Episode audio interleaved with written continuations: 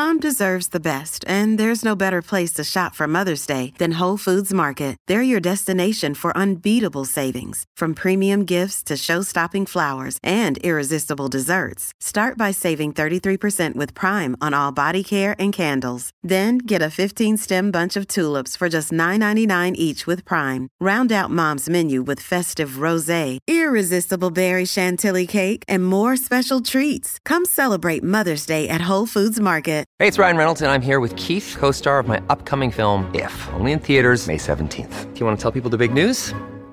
All right, I'll do it. Sign up now and you'll get unlimited for $15 a month and six months of Paramount Plus Essential Plan on us. Mintmobile.com slash switch. Upfront payment of $45 equivalent to $15 per month. Unlimited over 40 gigabytes per month. Face lower speeds. Videos at 480p. Active Mint customers by 531.24 get six months of Paramount Plus Essential Plan. Auto renews after six months. Offer ends May 31st, 2024. Separate Paramount Plus registration required. Terms and conditions apply if rated PG. Hello, everybody. This is Marshall Poe. I'm the editor of the New Books Network. NBN listeners like to read books and buy them. So we thought we'd tell you that right now, our friends at Princeton University Press are having a remarkable site wide sale. You can get 50% off books, including ebooks and audiobooks, with the code 50, F I F T Y, at checkout until May 31. You can save some real money on Princeton University Press books. I encourage you to go there and check it out.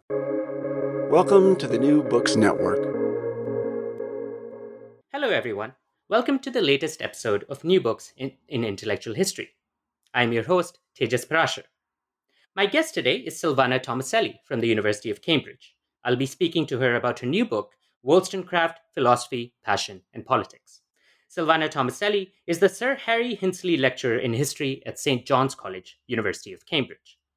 She is interested both in the history of 18th and 19th century political thought and in contemporary political philosophy, particularly around issues of morality, punishment, gender, and feminism. She is the author, most recently, of Wollstonecraft Philosophy, Passion, and Politics, just published by Princeton in 2021, and the editor of Mary Wollstonecraft, A Vindication of the Rights of Men, and A Vindication of the Rights of Women. The latter two are very important volumes in the Cambridge Texts in the History of Political Thought series. She has also recently published on Adam Smith and Locke in the journal History of European Ideas. Sylvana, thank you for joining us today. I'm very excited to chat. Thank you. Thank you for having me. I'm looking forward to our discussion. Great.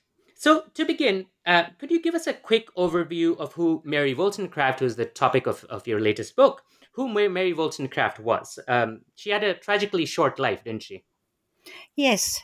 She died on um, the 10th of September 1797 uh, in her late 30s, having given birth to her second daughter, Mary, Mary Godwin, who was to become Mary Shelley, the author of Frankenstein.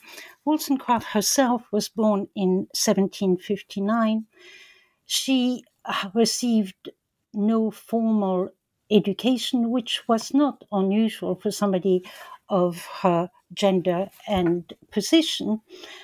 She did have um, some lucky, if you wish, um, encounters, which meant that she learned, um, for example, uh, quite a bit of Plato. Uh, through her reviewing for the analytical review, she was able to read, acquire books, and, and read, and therefore ended up being quite a polymath, um, writing on subjects like natural history, uh, topography, um, travel writings, novels, poetry, and so forth. She's best known for a work which she's, she published in 1792, A Vindication of the Rights of Woman.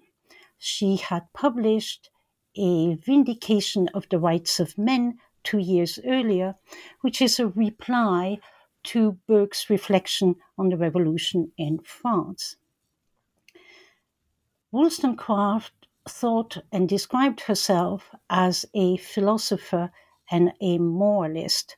And that is how I think one should consider her. So Wollstonecraft was a philosopher and a moralist. Great. And, you know, like many in the history of political thought, I was familiar mostly with Wollstonecraft as the author of A Vindication of the Rights of Men and A Vindication of the uh, Rights of Women, which you just mentioned. But one thing I learned from your book was just how extensive her corpus of writings, uh, in fact, was. I mean, she wrote commentaries on the theater and was also a novelist near the end of her life. So the Wollstonecraft that you present in the book was, I think, much more wide-ranging and much and a much more capacious thinking, thinker than the one that at least I was used to. So could you just say a little bit more about the the, the how how um, widespread the genre of her writings was? Well, she was very influential, for example, as a travel writer. That was because of the success of her letters written from Scandinavia, um, which were published in 1796. Um, she also wrote, as I said earlier, very extensively for the Analytical Review, and that led her to think about a number of issues um, race, slavery, um, the theater, representation, education, um, the kind of novels that ought to be published and the kinds of novels that would be best left unpublished. So she she really is an intellectual, and she lived for a short while in um, Newington Green on Newington Green or in that community and had um, therefore the benefit of a the dissenting community which included her publisher who was really her patron Joseph Johnson as well as Richard Price Richard Price of the sermon on the love of our country uh, which partly uh, prompted Edmund Burke to write his uh, reflection in answer to, to Price's love of our country. Right. You know, uh, and, and one question I had immediately while reading uh, was about the format and structure that you chose for the book. So, so this isn't a standard intellectual biography in that you don't just give us a chronological account of Wollstonecraft's uh, life in the context of the late 18th century. Instead, you divide the book into four thematic chapters. Why did you choose this format? Well, it took me some time to decide on the format. This was because, in part, because I had written quite a number of articles on Wollstonecraft, and I had also been uh, lecturing on her for many years. And to be truthful, I was somewhat bored with what I had to say about her. And I didn't really want to, to risk boring my audience. So the question was how could I share what I knew of her um, in a way that was novel? And I happened to be looking at her first work, first published work, and note that she herself had written uh, short essays in that work, Thoughts on the Education of Daughters, uh, on topics such as music, the theatre, and um, the nursery, and so forth. And I thought, why don't I um, use her format to um, discuss what she thought of a number of important topics uh, as she saw them.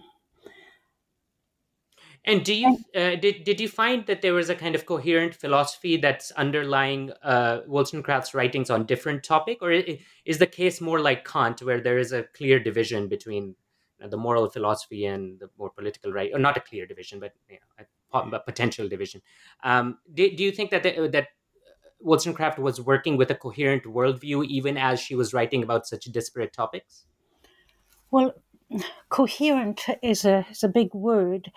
Um, I do think that one of the remarkable things about Wollstonecraft is that she was willing to revise her opinions and to acknowledge as such. So, for example, having been very critical of Burke for what she thought was his uh, love, um, uncritical love of the English Constitution, when she writes in France about the origins of the French Revolution, she begins by saying that actually the English Constitution has much to be um, said for itself, and that um, England is the uh, birthplace of liberty. So you can see her think, and she did that on just about every subject, not to say that she changed her mind on every subject, but she is a thinker who's alive. She's not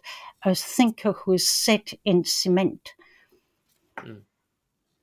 Does so that she, so, the question? Yes, yes, it does. So even uh, uh, over the course of her year uh, of her career, you can see her kind of reevaluating her older views yes, and changing her yes. views across different writings.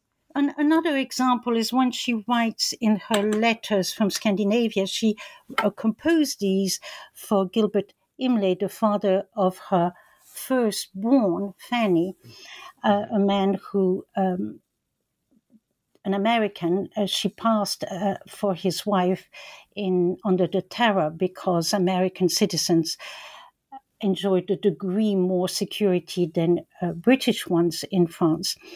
Um, but she, they never married. He abandoned her.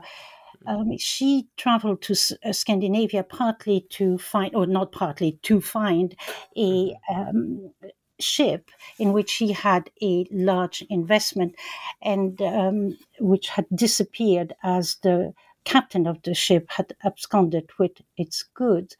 And there she writes to Imlay, she says, You know, I'm a, always been against charity. And then she say, however, and then she qualifies and explains uh, when she thinks charity necessary and acceptable. So it's somebody who is conscious of what she's written, what she said, what she mm-hmm. is associated with, and keeps on thinking. And as I said, revises her view in the light of new experiences, qualifies them, or explains them further. Yeah. I, so I, I want to return the, to the question of Wollstonecraft's specific views in, in a second, but just to stay on her career and on her biography for a little bit more, one one thing I'm curious about is is how Wollstonecraft was perceived at the time. Was she a very distinctive public persona? Um, did she attract uh, a lot of de- derision in, by reviewers? I mean, how were both her writings and her personality uh, being understood both in Britain and, and in the places she traveled at the time. Do we do we have a sense of that? Well, we have a growing sense of her reception, um, not just in the English-speaking world, but but elsewhere. However, you have to remember that her most significant publications occur within um, a f- the last few years of her life. So 1790, uh, the Vindication of the Rights of Men, 1792, the Vindication of the Rights of Women. And as I said, she dies in 1797. So this, we're really talking about um, five years of reception. In those mm. five years, um, she is is read and taken more seriously. But of course, she's not the only person to ask for the rights of of women uh, or women. Um, you have on both sides of the channel a number of authors who are clamoring for this, and um, not least uh, Condorcet, but uh, that's um, that will be published later. But nonetheless, you know, it, she's not alone in this. So she wouldn't have been seen perhaps as unique as we might think of her today. Then she gains notoriety uh, following her death in uh, when uh, Godwin publishes the, her posthumous works, which includes a an account of her life and which goes into some detail about her private life, including the fact that she was never married to Imlay. And that um, leads her to be, she, she, continues to be respected by some. For example, John Stuart Mill will, will cite her, but um, this kind of disclosure did not help her reputation for a while. Right but that disc- that disclosure and that notoriety was posthumous. It, it, it Yes. It, yes. It, it, didn't occur during her writing career. Yes. Um, I mean, I can't say that her vindication uh, sold like hotcakes, partly because of, of, the time, and as I said, mm-hmm. because it wasn't unique. But nonetheless, uh, she was respected. And of course, um, not in every circle because uh, the review, for example, the analytical review, uh, was very much identified with the dissenting community. So it would have depended which community you you belong to. But within what is sometimes called radical circles, um, she would be she was respected. Yeah, and I mean, and just uh, as a follow up, was she? Um, if there were others on both sides of the channel making similar demands as Wollstonecraft made in the Vindication of the Rights of Woman, broadly similar demands. But was her career unique? I mean, was she distinctive bio- in her biography, if not necessarily in her views, then, just given how wide ranging her interests were? Well, most w- women I can think of, apart from Olympe de Gouges, were married. Olympe de Gouges had been married um, at, at some point, but um, Wollstonecraft was not married, so that's number one. Um, she undertook, she wasn't the only woman who, to go to uh, France during the French Revolution. Um, you could think of these ladies as um, foreign reporters uh, writing, uh, describing the events in France. However, what would probably be most unique is her traveling with an infant daughter, the first daughter Fanny by Imlay, in Scandinavia in search of this ship, this cargo. So in in in that sense, you know, she was enterprising. She um, she traveled um, earlier in life. She had, she went to Portugal to attend to the birth of her um, the labor of her friend uh, Fanny, after whom her first daughter was born. So, you know, she was not travel shy.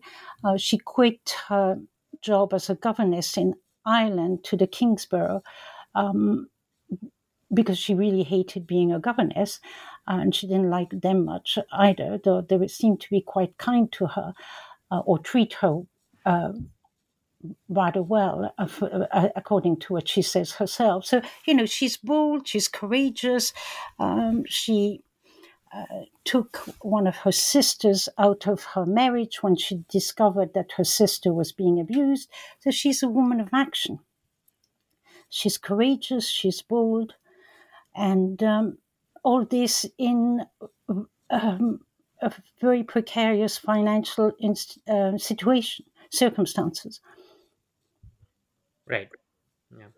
Does that answer your question? It does, certainly, certainly. I mean, it does give us a sense also of how, um, despite her posthumous popularity, how during her life she, you know, she, uh, she, she it, it, her life was not just tragic because of how short it was, but because of the economic constraints, the social constraints that she lived. Yes, and and uh, emotive constraints. Um, yeah. She, you know, we can't go into the biography too too much, but her, her father was abusive, certainly of her mother, um, and her, her mother died rather young, uh, probably uh, owing to the the abuse. So, you know, it's it's it's not. It was never a bed of roses for mm-hmm. Wollstonecraft, and the only time she sounds as though she's finally found a degree of security is uh, around the time she marries William Godwin, but of course, um, she dies shortly thereafter.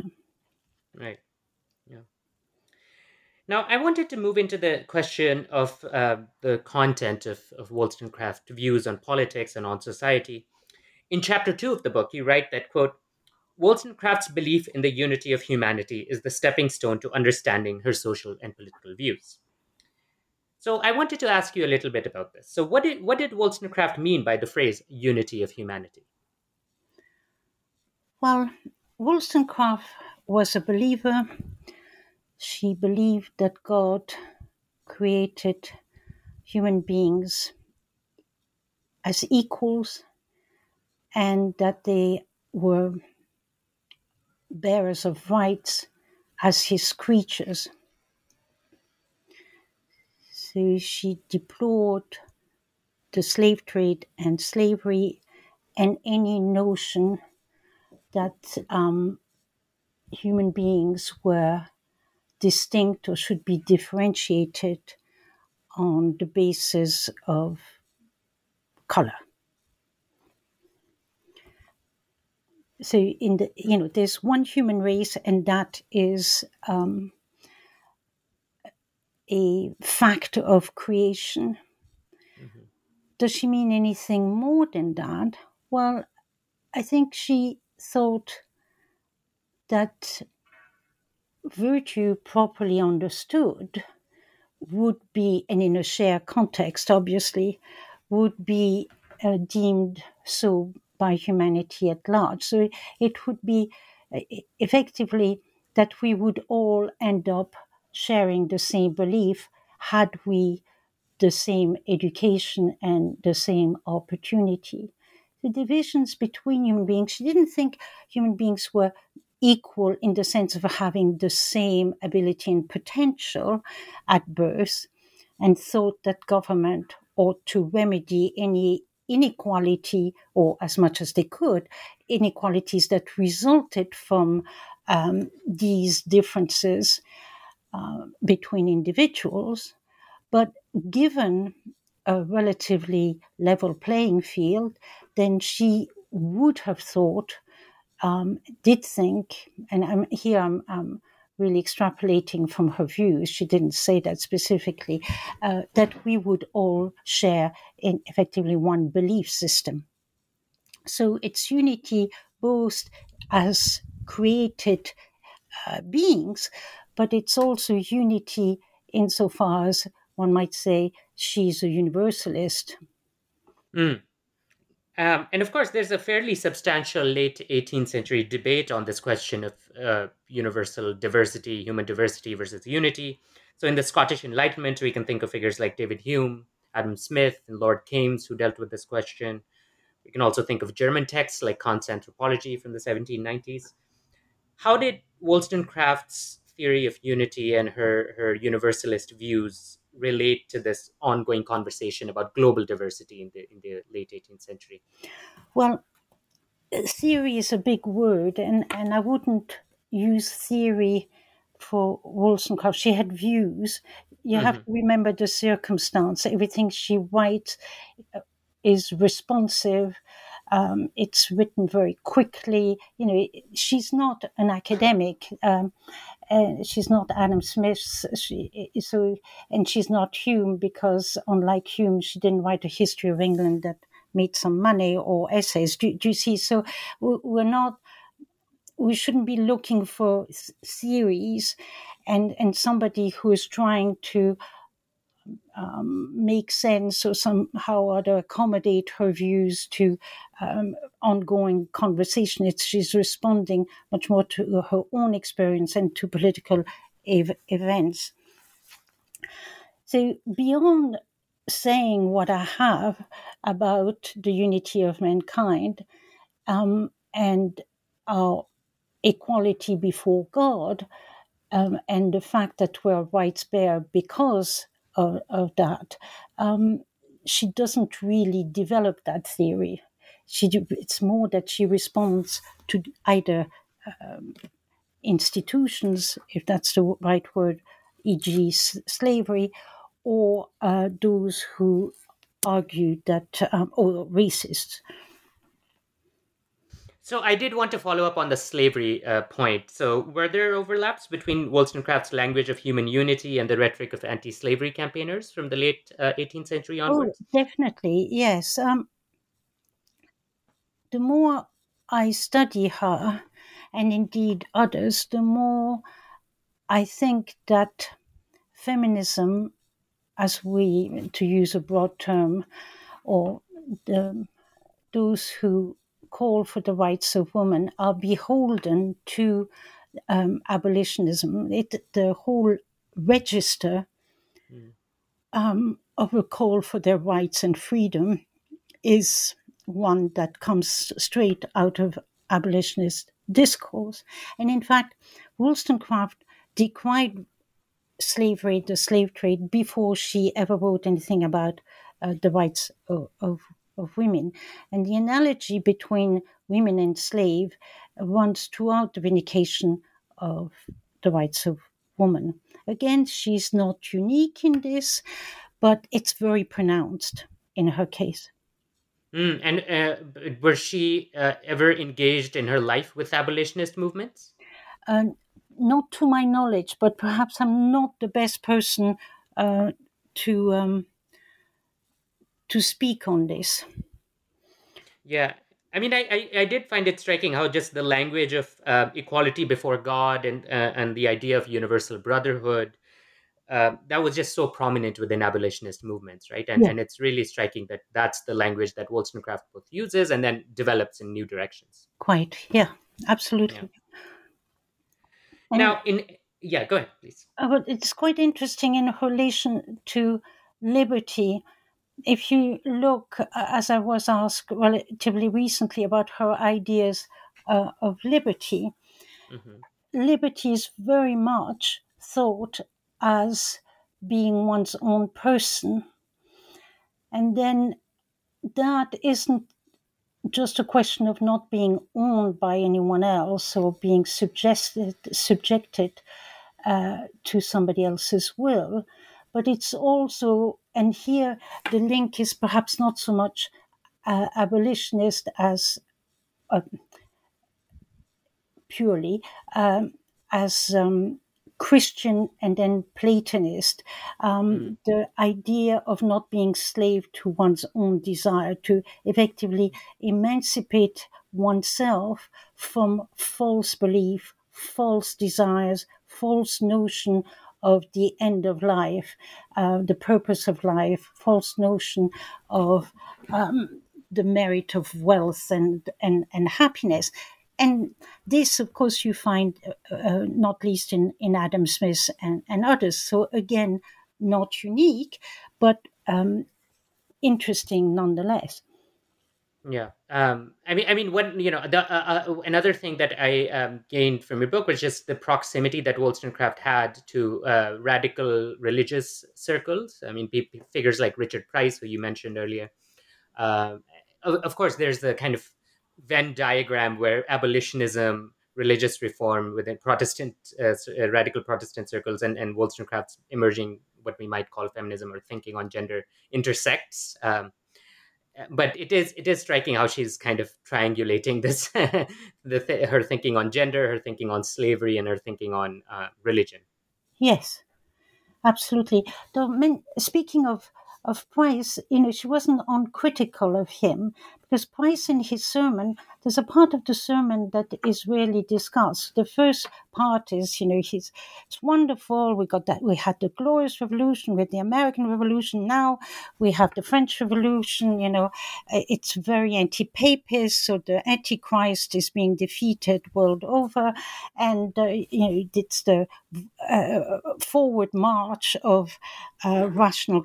Christianity.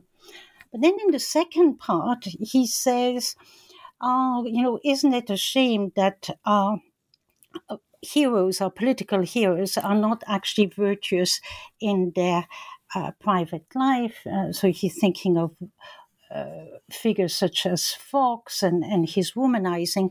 And then he um, slips. Um, of course, at least, you know, one would wish that they would hide their, um, he doesn't use the word sinfulness, but I, I, can't remember what it is, but it's in that register.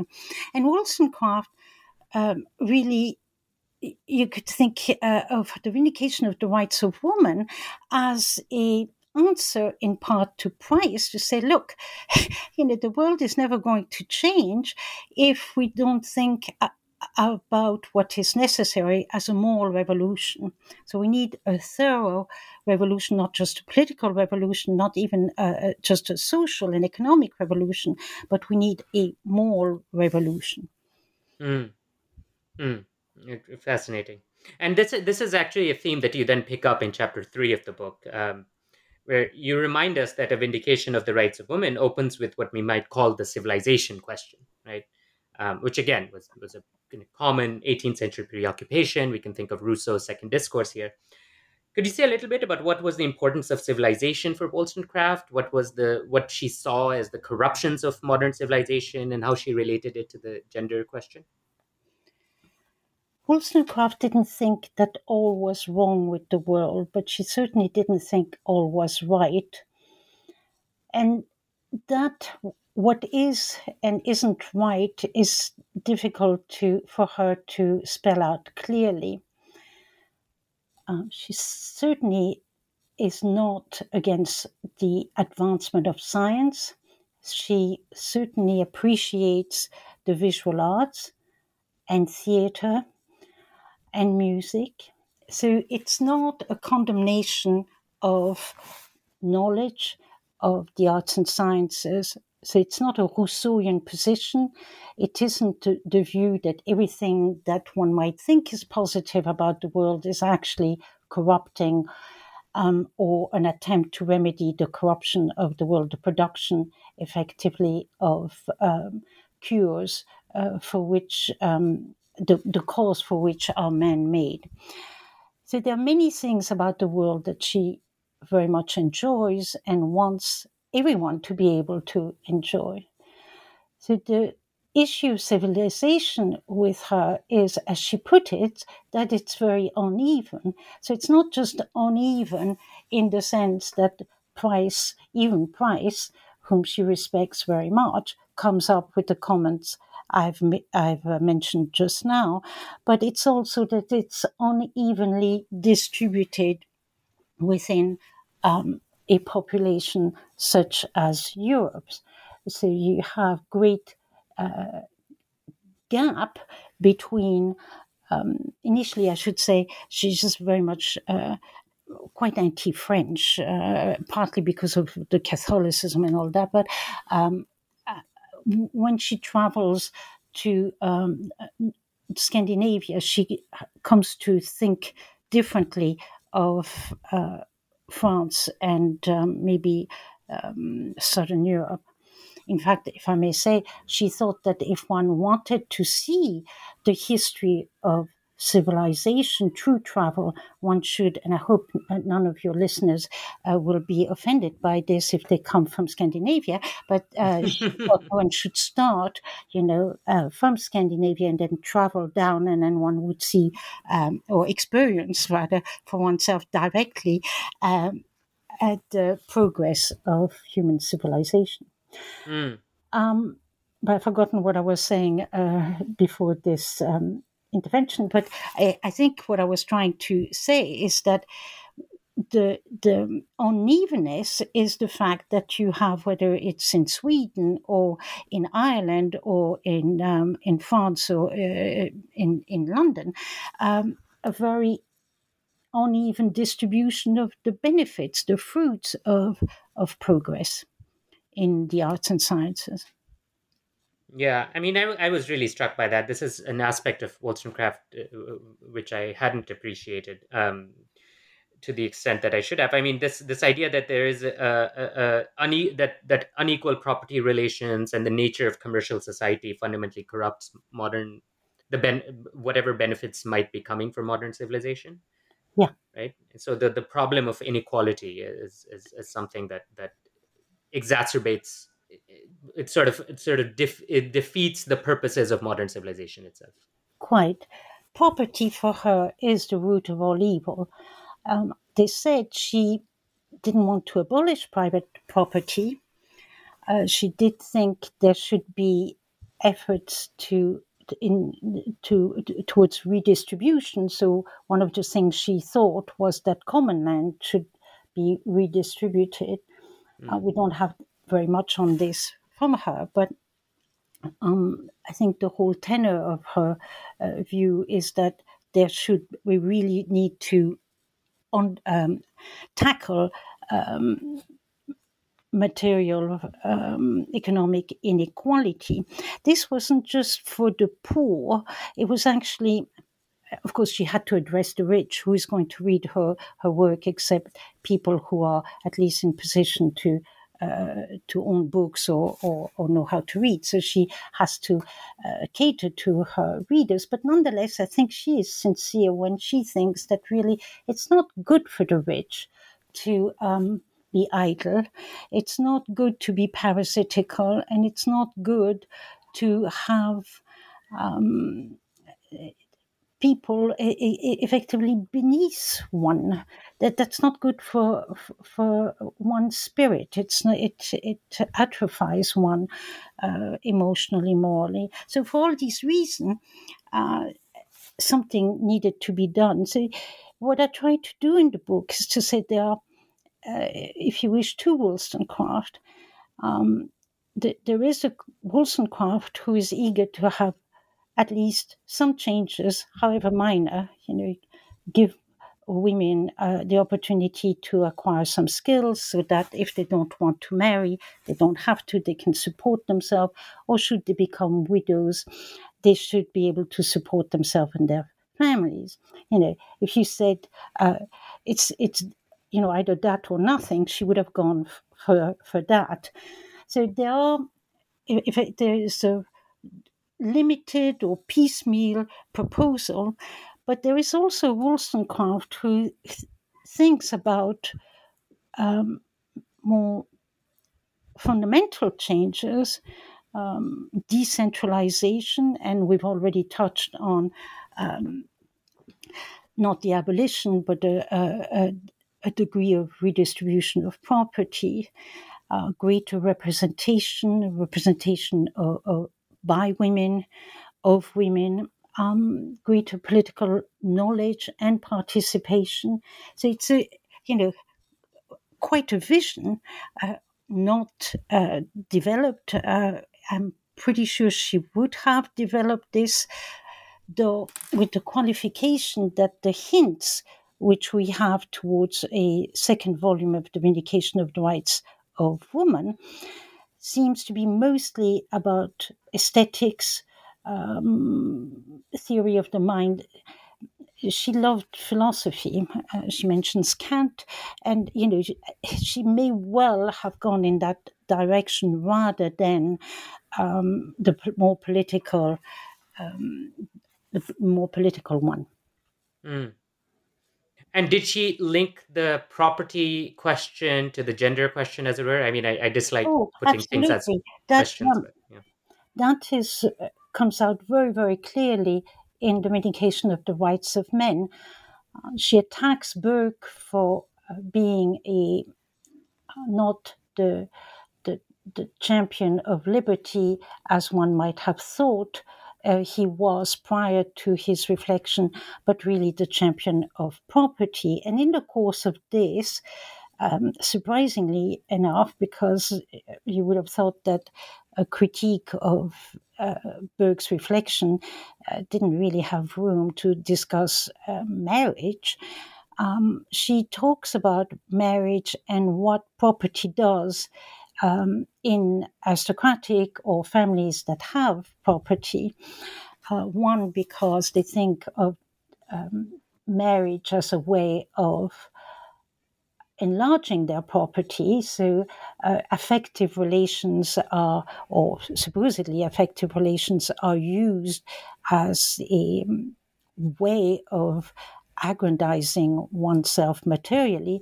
And secondly, because of inheritance, she decries male primogeniture. But in any event, because of inheritance, there is a false, it warps the relationship between parent and child because the children are effectively uh, slavish, uh, you know, try to endear themselves uh, to their parents, perhaps uh, to um, eclipse their siblings and so on. So money is is problematic. Wealth is problematic at the very beginning of one's life.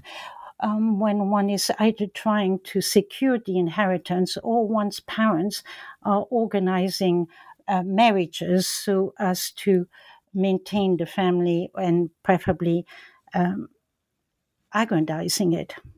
Mm. So, is it fair to say that she saw the problems of uh, gender relations in the in the 18th century as particularly worse within landed aristocratic classes? That wealth kind of exacerbates an existing social problem.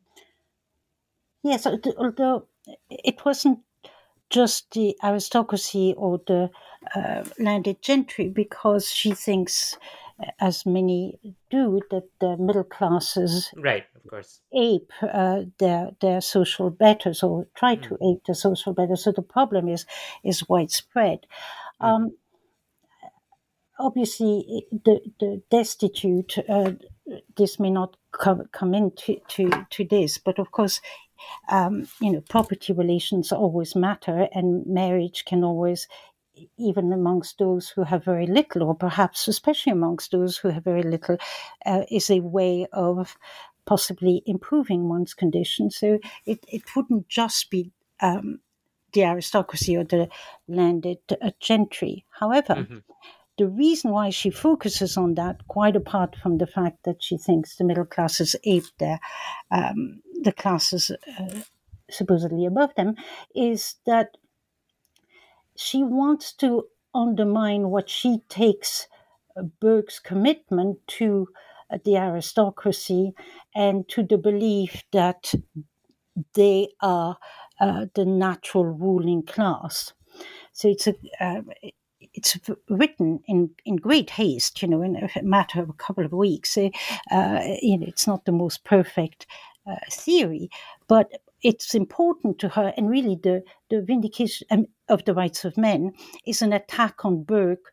Uh, it's not really a, a, a, defense of rights. She just says that human beings have rights. She asserts them. It's not a, a defense. You wouldn't turn to that work to, to find a, reason elaborate. You'd be better off going to John Locke, uh, uh, who must have influenced her, or who did influence her. But what it is, it's an attack on every aspect of of Burke's not just a reflection, but also his um, essay on the origins of our ideas of the sublime and beautiful, in which uh, Burke uh, says that we I identified the, um, the idea of beauty with smallness and, and fragility, and that women know this, and women use this and manipulate this and, and uh, pretend to be weak so as to um, make their way in the world or achieve their ends incidentally, uh, Wollstonecraft says, you know, it's not that I think women uh, don't have power. They do have power. It's a wrong kind of power. It's slavish power. It's the power of sway. I don't want them to have sway. I don't want them to have that kind of, uh, you know, behind the scene, uh, pillow talk kind of power. I want them to have power as rational beings worthy of, of respect. So, all this to say that she, the, her attacks in the vindication of the rights of men are to anything that she thinks um, will undermine Burke as an authority. Mm. And how does one move towards a more egalitarian uh, social order then? Um, is there what is the place of the political here in, in, in Wollstonecraft's vision? I mean, you mentioned that in her uh, response and in her interaction with Richard Price, she underlined the need for moral reform as opposed to simply political or even simply social reform. Um, so, what kinds of transformations are needed, both at the social level and at the individual level, to change the corruptions of modern society? Well, again, let me stress: we're not talking about a theorist who, you know, had tenure and, and uh, sabbaticals trying to uh, mm-hmm. sort this one out. There are snippets here and there in response and she also you know she has to make a living. So uh, she she's writing uh, to order uh, if you see what i mean. So the most important thing the first step i suppose would be to know that what is happening in france is not going to achieve the overt aims of the French Revolutionary. Um, certainly, and this is what she writes in her dedication to Talleyrand, to the second edition of the Vindication of the Rights of Woman. We need a moral revolution. So, in order to have a moral revolution, we need schools, we need children to be schooled from an early age. Um, they have to be mixed schools. Uh, the reason for this is that she thought that single sex institutions tended to increase lasciviousness. So we need to educate children together and um, have early marriages to ensure that or to minimize um, um, seduction of vulnerable women and, and so forth. So that would be the kind of project, and certainly uh, the educational project uh, is, is is the first step, the pedagogical one, which she puts forward or uh, sketches out in the um, Vindication of the Rights of Women. Yeah, I, I, I, wonder if you could just tell us a little bit more about her uh, the nature of her um, views on the French Revolution. I mean, like all other figures of her time, she's profoundly shaped by by its transformations. She also lived through the terror, as, as you mentioned, uh, and, and you reminded us. Uh, and she ends up writing a book on the revolution in 1794. So, what is what what's her more general stance on, on the French, this French Revolution? Is it primarily this uh, question of moral revolution and pedagogy um, on which she focuses?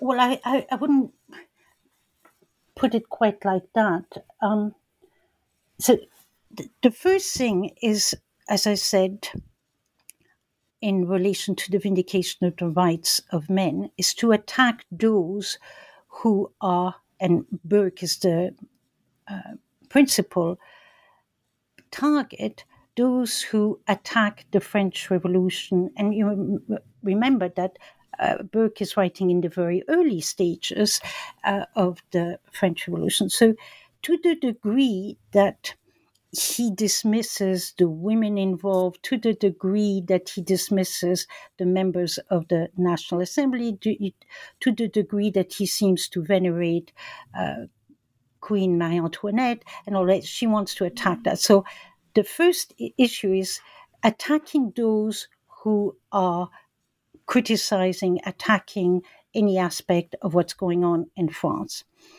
Once she goes to France, she realizes that really one class has a group of people has taken over from another and it turns out that these people are actually considerably worse considerably more self-interested considerably more ignorant than the previous lot so um, it's not her view evolve, um, if you wish, though it's not clear that she thought um, that clearly well about the French Revolution at its onset. It was more that she was critical of those who dismissed it for what she thought were the wrong reasons.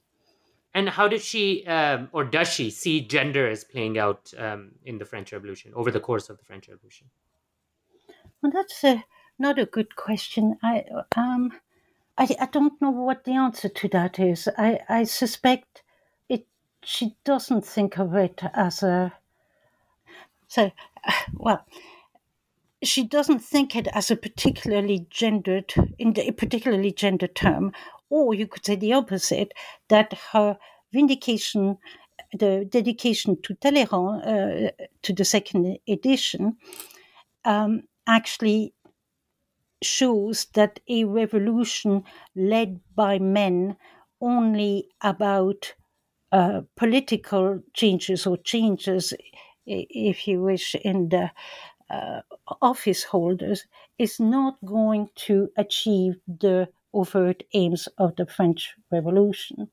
So, um, in that sense, uh, for as long as women are excluded, for as long as they're not educated for as long as the world is effectively um, carrying on as it was. Uh, with you know the kind of coup d'état, rather bloody, but you know the coup d'état, uh, change of personnel at the top, then um, it's as it's not going to be a, an advancement of all the things she holds dear. So in that sense, it's uh, gender figures very much at the heart. So you can have it effectively, you can answer both ways. But uh, the more I hear myself speak, the more I think um, it's very important. Mm.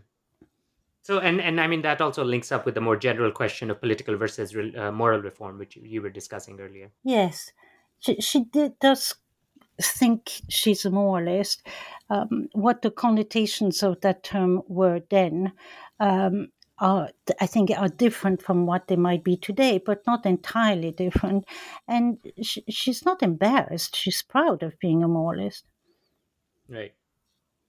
Now, as you note in the book, uh, Wollstonecraft is sometimes considered the first uh, English feminist writer. Um, now, while being attentive to the pitfalls of imputing contemporary labels onto 18th century thinkers. I, I wonder if uh, if you could say a little bit more generally about what keeps drawing you back to Wollstonecraft. I mean, is there anything? Uh, do you find much anything distinctive in her voice, both in relation to the history of thinking on gender and politics, but also more broadly in the history of uh, political and, and social thought? When I first was asked to publish on Wollstonecraft or edit for the Cambridge series, I was asked to edit the Vindication of the Rights of Woman. It soon became apparent to me that the vindication of the rights of men were essential to an understanding of a vindication of the rights of woman. And um, I've said this in, in, in writing, but were there to be a, a fire and ha- were I to have to choose between saving the vindication of the rights of men or the vindication of the rights of women, I would choose the former. The reason for this is because there is everything and more in the vindication of the rights of men. It's a much shorter work, to be sure, and it doesn't uh, it contain all the diatribes against uh, pedagogical works uh, for um, young gentlemen and, and women or ladies that the vindication of the rights of women does. But nonetheless, I think it's a very, very important work. It's a very important work because it forces us to think about notions, concepts such as beauty, such as the sublime. It forces us to think or encourages us to think about relations of dependency, of patronage, of what it does um, to um, a, say, a, a, companion, older companion, say a cleric, who um, accompanies a young nobleman uh, on the Grand Tour. Uh, she argues, she uses this example to, of course, as I said earlier, yet another thing to get at Burke. But the point is here I want to make is that she encourages us to think about a lot of things that we ought to think about and don't always. One couldn't turn to that book, uh, that small volume written in haste in difficult circumstances uh, for answers, but one certainly would go to it to, uh, you know, should one need to be prodded to think hard about a lot of the concepts that are essential to our social, political, and indeed emotional makeup. Mm. So there's a real problem in the kind of pigeonholing of Wollstonecraft that sometimes happens of, of pigeonholing her, casting her as merely a thinker of gender relations or, or someone reflecting on gender relations in the late 18th century. Absolutely, but I hate to say this because it makes it sound as though it's not good enough to think about the rights of women or the condition of women. And that is the last thing I want to be seen as arguing. They said, I think we do a disservice to Wollstonecraft's views on women and the condition of women if we don't see her larger views about the things we've been talking about about property, about inequality, about the unity of uh, the human race, about uh, relationships, uh, about marriage, about the relationship between parent and child. So, all of these things, because that is, these are the considerations that she brings to her understanding of the problem uh, uh, with the world as it is in relation to women. But it isn't just a problem in relation to women, because it's a problem in relation to uh, men uh, just as well. Men are atrophied human beings differently from uh, women, but nonetheless, they too uh, suffer under the same delusions uh, through different institutions, different. Um, aspect, but nonetheless, it's not as though she wants uh, w- women to be uh, a seed to the the life uh, and and conceptions that men to the life of men and the conception they they hold. So we need a total transformation if we want to actually improve the condition of half the human species. Yeah, no, I, I, as a reader, that's some definitely something that came came across to me in the book. That for me, I mean, the, as as I mentioned at the very beginning, that the what struck me um, in the book was just that the power of Wollstonecraft lay in just how capacious her vision was, how how how how how she linked disparate spheres of human life and of so, of social organization to each other.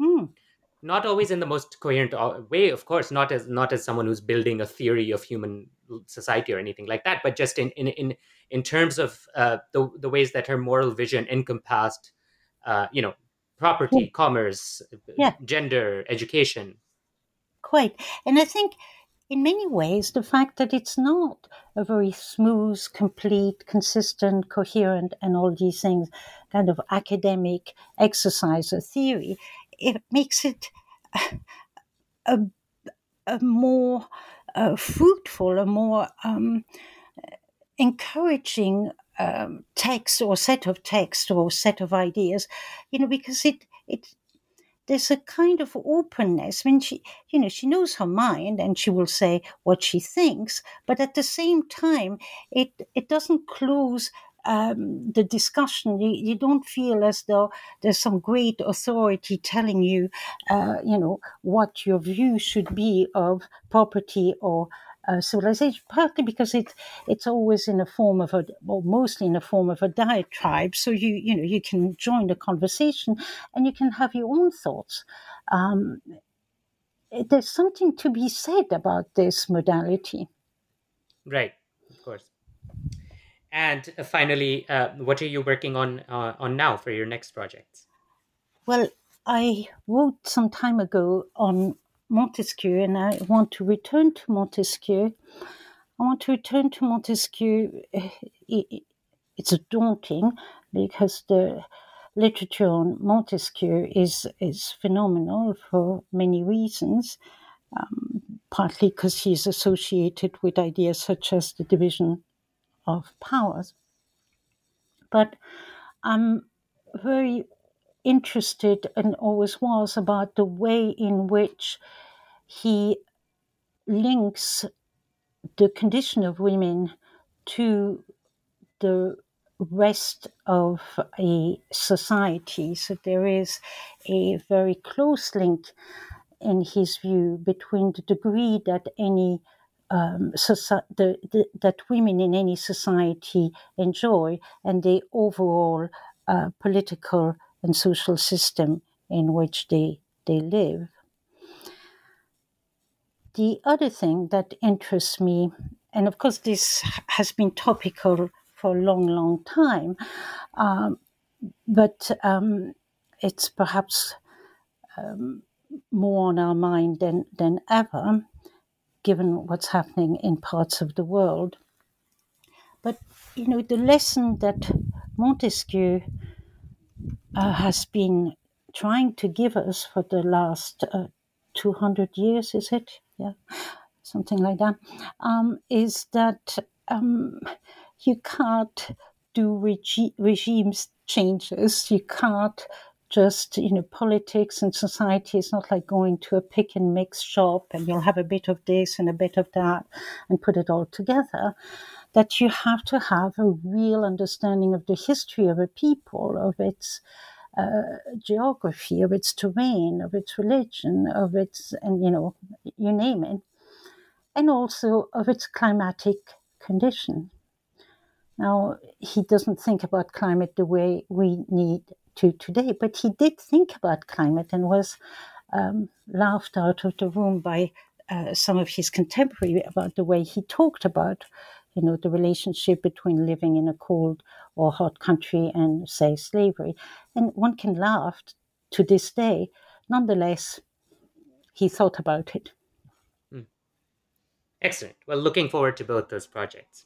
Thank well, you. thank you Thank you so much for joining us today, Sylvana. This was a pleasure, and congratulations on a wonderful and very important book. Oh, thank you very much. I'm delighted uh, you think so.